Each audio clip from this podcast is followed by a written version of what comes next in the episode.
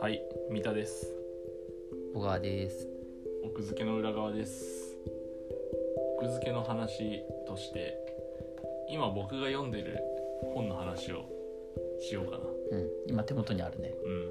タイトル見て笑っちゃったタイトル「パワハラに負けない労働安全衛生法指南」岩波ジュニア新書だねうんでこれあのなんていうか続編なんだよ実はえこれの前があってそのそのタイトルで続編なそうのこのそうこれ続編なの これそ続んなこ編とってあるこれのうん1個前のうんあの一番最初の、まあ、要は第1巻、はいはい第1巻が「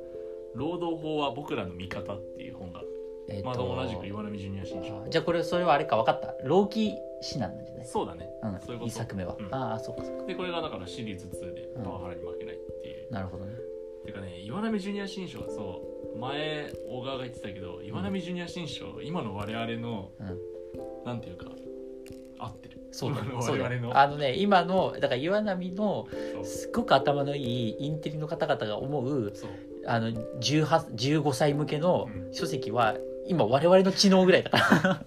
めちゃくちゃいいよそうジュニア新我書、々のねうん知能に適してるそうあのね最近出たそのちょちょっと前か鴻上さんのあの「空気を読んでも従わない」とか売れすごい売れてんだはけいど、はいはいはいもうすごいいい本だしいやだからねジュニアとかじゃない、じゃないうん、シニアシニアじゃないシニアなんていうのかな シニアじゃないだ岩から波20代ね岩波うんそうだね岩波こう20代ってなんていうの普通ティーンエイジャーは10代じゃんうんでアラサーがまあ30代付近じゃんうん20代ってなんて呼ぶの普通なんかそういうのないねないね確かにね20代かただの20代なんかありそうだけどね調べりゃてかあとあそれあるわってあるなんか言いそうだけどねまあわパかッんとない思いつかないパッと思いつかないまあいいやそう岩波ジュニア新書いいよって話なんだけどうんいやなんか労働法あんま知らないなって思って第1巻読んでうんでまあ第2巻あるなら4巻ぐらい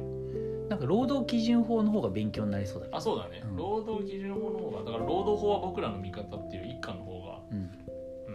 そうだよねだから例えばあれでしょその休みを取らなきゃいけないとそうかそうさとかなんかこう仕事でミスしてその分をうんなんか全て給料から補填とかダメなんだよねそうそうそうそうでもこの扱ってるケースがなんかこう一巻はアルバイトの子が相談に来はたいみたいな、あそれだジそュニアこだけジュニ アだそこだけジュニアジュニアだからそこだけジュニそうっていうのはねまああったんだけど、でパワハラに負けないもなんかこう主人公がこれべ弁護士っていう設定でアえっと著者がまず弁護士そうだねうん多分ね笹山さんっていうわけだけどまあでもちょっと古いんだよねこれ2013年の本だから、あまああ、最近ではない法律系はねうん一応変わっていくからねそうでもなんていうか2013年よりなんか厳しくなってそうじゃねこの辺のパワハラの話パワハラは特にねでも厳しくなってるっていうのはさうん法律とかっていうよりはその機能し始めた世間のそうそうそう感覚としてそのそれはパワハラだからまずいみたいなさうんでもだから2013年でこの本出て先る見ののって明があ結る構うんそうだよね、パワハラって言葉もあったのかなでもまあほらバイトっていう目線でいくとほら今ブラックバイトとかさうんいう言葉が出たけど多分2013年じゃないからうんなんか先見の明がある企画だまあ、なでとも思ってここにねブラック企業って言葉出てるよあブラック企業あったよブラック企業あったけどそのこ大学生がバイトでパワハラ受けたりとかラ、うんうんまあだから要は労基違反のそうだね働かされてるみたいのはだからそのシリーズはすごくあいいでもねシリーズ2巻はちゃんと正社員の話出てる、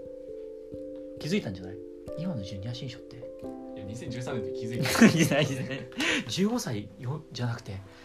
20代が読んでるるぞってそのパワハラってさバイトだったら最悪やめればいいじゃん、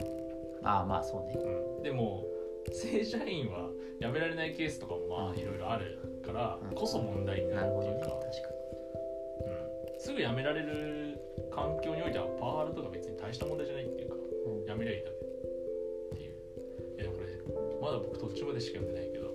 ショーのタイトルなんか結構あれだな4章労働災害と長時間労働5章働く人間を壊してしまうパワハ怖まあだから今あれだもんね退職代行とかあるからねラ配色代行とかあれすごいサービスだよねす冷ご静いにすごい過根しか残さないと思うけどでもなんか退職代行を部下に使われましたみたいなブログ読んだことがあって、はいはいでそのブログ書いてる人全然なんかなんていうか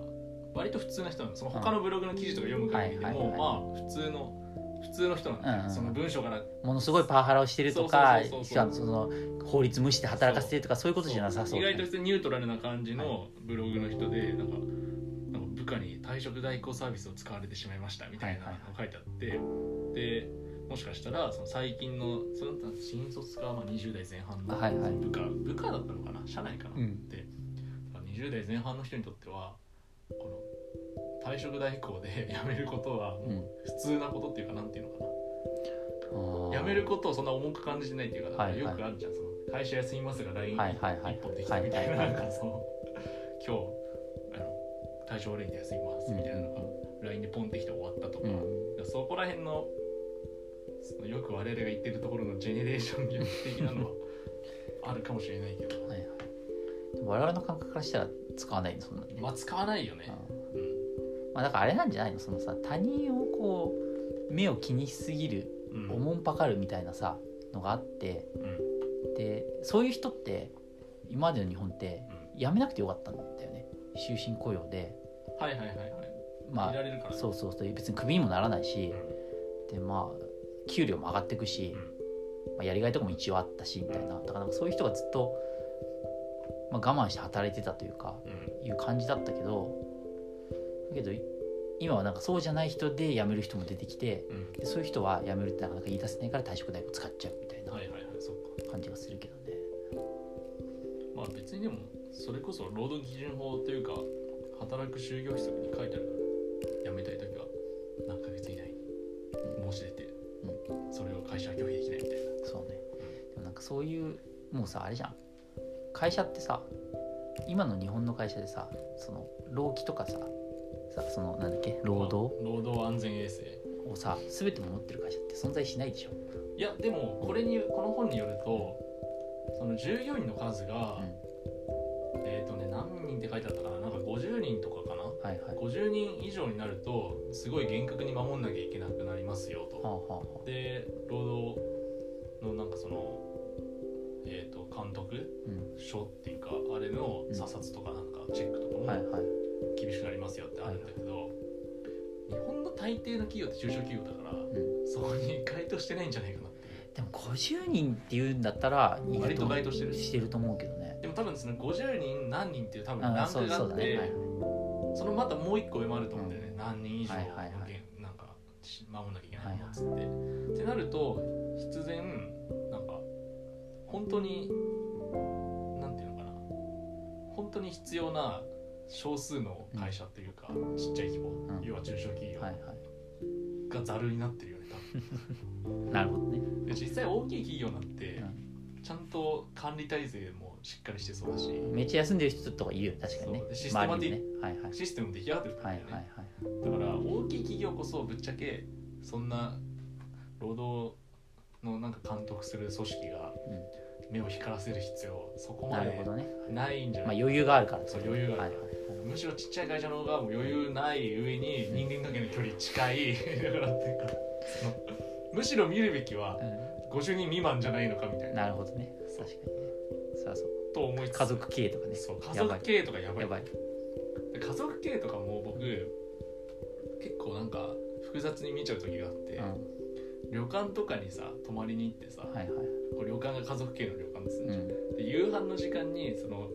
家族のうん長男とな長女っていうか子供だよね、うん子供がさご飯よそわさせられたりしてる時あるじゃん あるたあまるにある労働力の搾取だと思いなが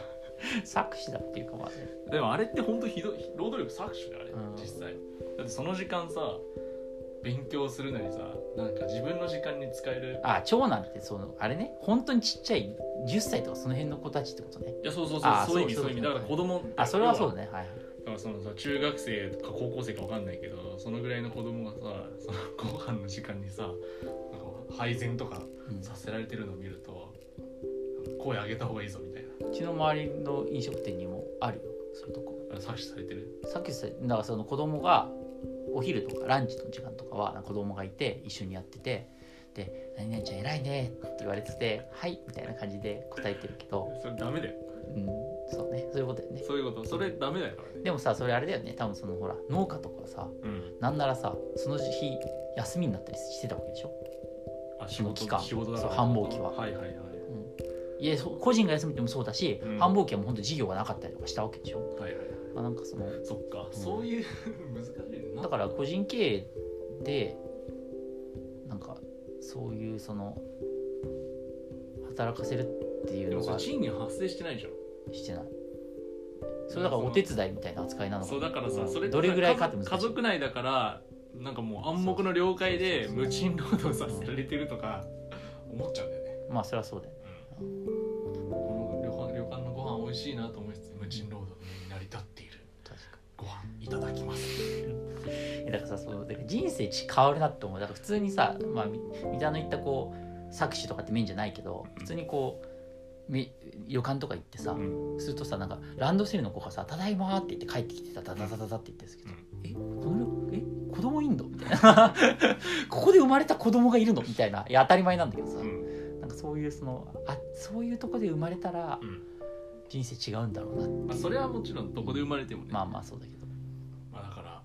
ねでもそのインターネットとかが発達したからそういう格差がさなくなりつつあるみたいなまあなんかまあそうねでもほらゆあるんじゃないその高校までだろうみたいまなあもちろんねのとかさ、もちろんそれ系の話で言うと一番ねびっくりしたのがね沖縄の西表島に行った時にうん信号機があったの、でもう車あそれ聞いたことあるわはいはいはいはいその信号機が何のためにあるかっていうと、うんその信号を覚えるためにはあいるただはい存聞在いしたてこるとだあけるはいはい信号の機能としては存在してない、うんうんそのなんか村の子供な島の子供はがいはい本島に行った時にはいはい信号を分かるように信号機があるみたいな、どういうそ信号機だよって思いながら確かにすごいなんかほうって思いながらねだからあの軍艦島ってあるじゃんう長崎のんうんあそこもさその普通にやったらうんあのもうあちょっとした花とかしか生えてないから、うん子供たちに植物があることを教えるために植物をも持ってきて 屋上に作って庭園みたいなそうそうそうそうこういう植物があるんだっていうのを本当にそういうふうにしなかったらもうその辺に生えてる雑草以外腐ってものを見る機会がないからすごいよねそうすごいよねそういうのって。いやでもそれこそやっぱインターネットでうんまあそう YouTube 見たら、そう見りゃわかいるろかんらなね植物あるなとかねやっぱそう考えるとまあ情報インフラねは、、ううんデジタルデバイドはん、なるほどねなくなってきてる軽減されるかもしれないっていう話